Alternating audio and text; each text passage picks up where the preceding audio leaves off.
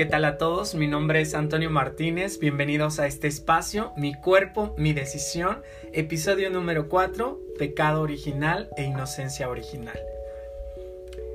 En días anteriores, en los episodios que hemos estado compartiendo, les compartía acerca de Adán y Eva. Todos en automático llegamos a pensar, cuando hablamos o nos referimos a Adán y Eva, que es el pecado original. Nos referimos a ellos y luego pensamos la manzana, el pecado y demás, ¿no? A Adán y Eva hay que recordarlos también por ser los primeros en conocer la inocencia original. Hay que recordarlos también por aquellos que conocieron la pureza del alma y del cuerpo, ¿no? Que conocieron la inocencia máxima que el Señor había depositado en nuestro ser criatura, ¿no? El hombre, por tanto, no es la suma de sus defectos. Muchas veces creemos o nos etiquetamos como personas malas, nos etiquetamos como personas con miles de defectos. Y cuando se trata de encontrar una virtud, nos cuesta mucho saber qué virtud tiene Antonio. El hombre, como lo había dicho, no es la suma de sus defectos. En ocasiones cubrir las expectativas de perfección o las expectativas de lo que el otro espera de mí nos hace sentirnos no tan buenos como quisiéramos. Porque fracasamos una y otra vez, porque no logramos llenar el, vacío del otro. Y realmente la expectativa cuando se empieza a generar es porque queremos satisfacer en el otro algo que, que quizá no tenemos. Y que no es malo no tener algo que al otro le gustaría que tuviéramos. Pero debemos entender que cubrir expectativas siempre nos va a hacer quedar mal. Alguien debe amarnos así, con nuestros defectos, sobre todas las cosas, ¿no? Es muy fácil que alguien te ame por tus virtudes, pero realmente has encontrado a alguien que te ame por tus defectos. Has encontrado a alguien que te ame por esa parte no tan buena que tienes. Adán y Eva nos vienen a recordar que somos merecedores de una santa herencia. Esta santa herencia es todo lo bueno que Dios ha puesto en el ser, porque somos capaces de experimentar un amor puro, porque somos capaces de entender la pureza de mi cuerpo y del cuerpo de los demás. En este recordar la herencia santa, tenemos que saber que esta herencia santa de Adán y Eva es donde nosotros tenemos nuestras raíces propias y que no hay otra otra raíz que nos haga ser, porque nosotros venimos obviamente de Adán y Eva.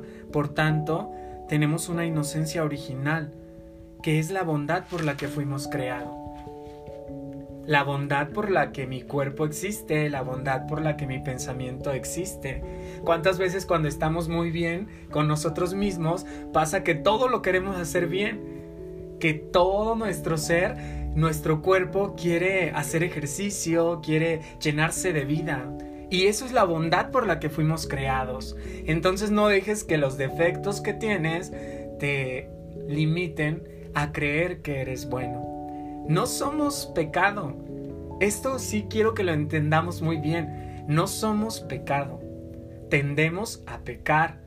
Pero nosotros, nuestro cuerpo, nuestro ser, mi ser Antonio, no es el pecado. El pecado viene cuando dialogamos con Él, cuando nuestro cuerpo cae en ese error. Pero olvídate de que tú eres pecado, jamás lo eres. Recuerda, por favor, quién eres. Recuerda que no eres defectos que tienes defectos, pero que no eres defecto. Recuerda también que Dios te hizo para un fin bondadoso. ¿Qué estás haciendo con esa bondad que hay dentro de ti? Cada vez que nos confesamos, experimentamos esta inocencia original, esta inocencia que nuestros primeros padres, Adán y Eva, experimentaron. Y cada vez que nos confesamos, experimentamos que Dios nos ama y que volvemos a ser buenos. Porque siempre somos buenos, pero cargamos con defectos como siempre, ¿no? Dios se complace en ti, eso quiero que lo entiendas. A veces decimos, wow, pero es que como Dios, siendo Dios, va a complacerse en mí, que soy pues un pequeño hombrecito. ¿Cómo Dios se va a complacer? Pues mira, te comparto. Cuando Dios te mira despertar, ya se está complaciendo en ti. Él ve cómo levantas tu cuerpo, cómo bostezas, cómo respiras y se complace en ti. Dios se complace de ver tus pequeñas luchas, tus pequeñas luchas por amar, tus luchas por ser bueno, tus luchas por no odiar tanto a la persona que quizá te cuesta amar. Cuando Dios ve todo esto, se pone contento. Y yo creo que Dios siempre sonríe. Y Dios se pone a pensar, wow, eso fue lo que yo creé. Yo creé a este hombre, a esta mujer. En este sentido, siéntete importante para Dios, porque desde que te despiertas hasta que te duermes, siempre estás en el pensamiento de Dios. Dios, por tanto, revela en estas experiencias diarias su amor, profundiza lo que ves, lo que escuchas, trasciende tu ser, en ocasiones vamos tan acelerados que pasa un pajarillo cerca de nosotros, pero no nos detenemos a pensar. ¿Por qué ese pajarillo pasó justamente cuando yo iba caminando? Debemos preguntarnos siempre por qué pasan las cosas. Y una vez que entendamos por qué, también preguntemos el para qué pasan. Quizá yo voy caminando y me encontré a un mendigo pidiendo limosna por qué Él estaba allí, Dios te lo va a responder cuando te preguntes para qué. Quizá el pajarillo que cantó en la mañana venía a decirte que el día será hermoso. Quizá la nube que admiraste quería decirte que tienes el derecho de ser amado. Quizá la hoja que cayó en el árbol traía el mensaje de que eres libre y de que nadie te tiene que oprimir. Por favor, debemos en este en esta generación, en este nuevo tiempo, entender que lo que veamos tiene un significado más profundo. No nos quedemos en lo que el mundo ve, quedémonos en lo que el Espíritu quiere ver.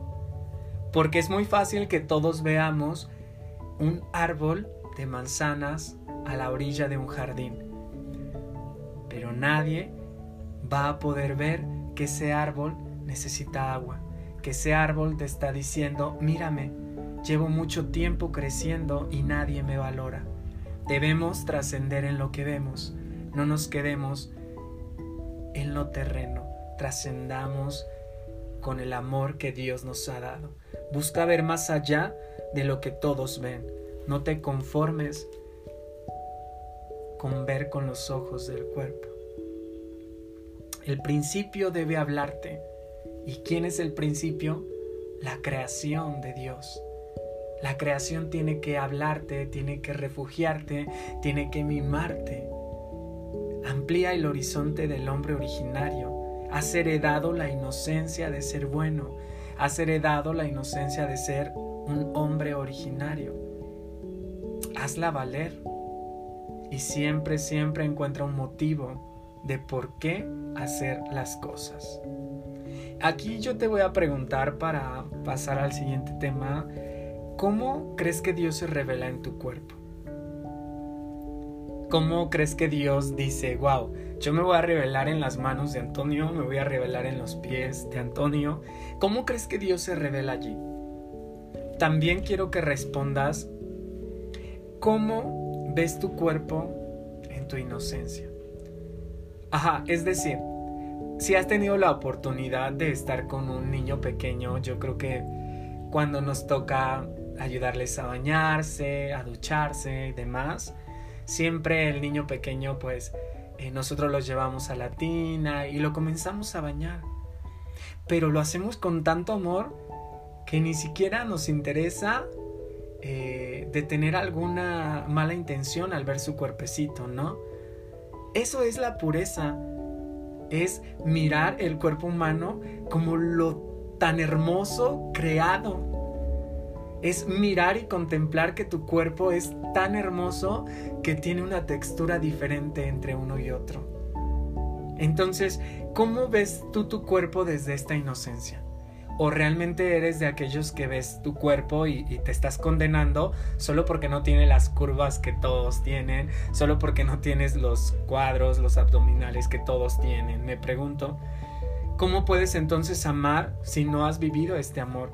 ¿Cómo puedes entonces mirar el cuerpo del otro si miras tu cuerpo con un poco de recelo? Esta pregunta a mí me encantó. ¿Cómo puedes amar si no has vivido el amor? ¿Cómo? Dime cómo. No hay ninguna forma. Todo es amando. ¿Alguna vez has sentido que algún chico, una chica, la persona que amas, te ha amado como Jesús te ama? Quizá me puedas decir sí, pero bueno, volveré a la pregunta. ¿Alguna vez has sentido como Jesús, como Dios, como Padre es capaz de amarte? Si es así, me gustaría que, que te dieras a la tarea de pensar, ¿cómo es que he experimentado el amor de Dios? ¿Y cómo he experimentado que otra persona me ama igual o en el mismo camino que Dios me ama? Eso es muy importante. Creo que aquí ya podemos entender entonces que somos administradores de la bondad originaria, de la bondad que a Adán y a Eva se les concedió. También nosotros somos capaces de tener esta virtud de ser el hombre originario. Que este amor y esta bondad nos ayude a reconocer que Dios sigue actuando a través de mi cuerpo, cuando lo veo con inocencia.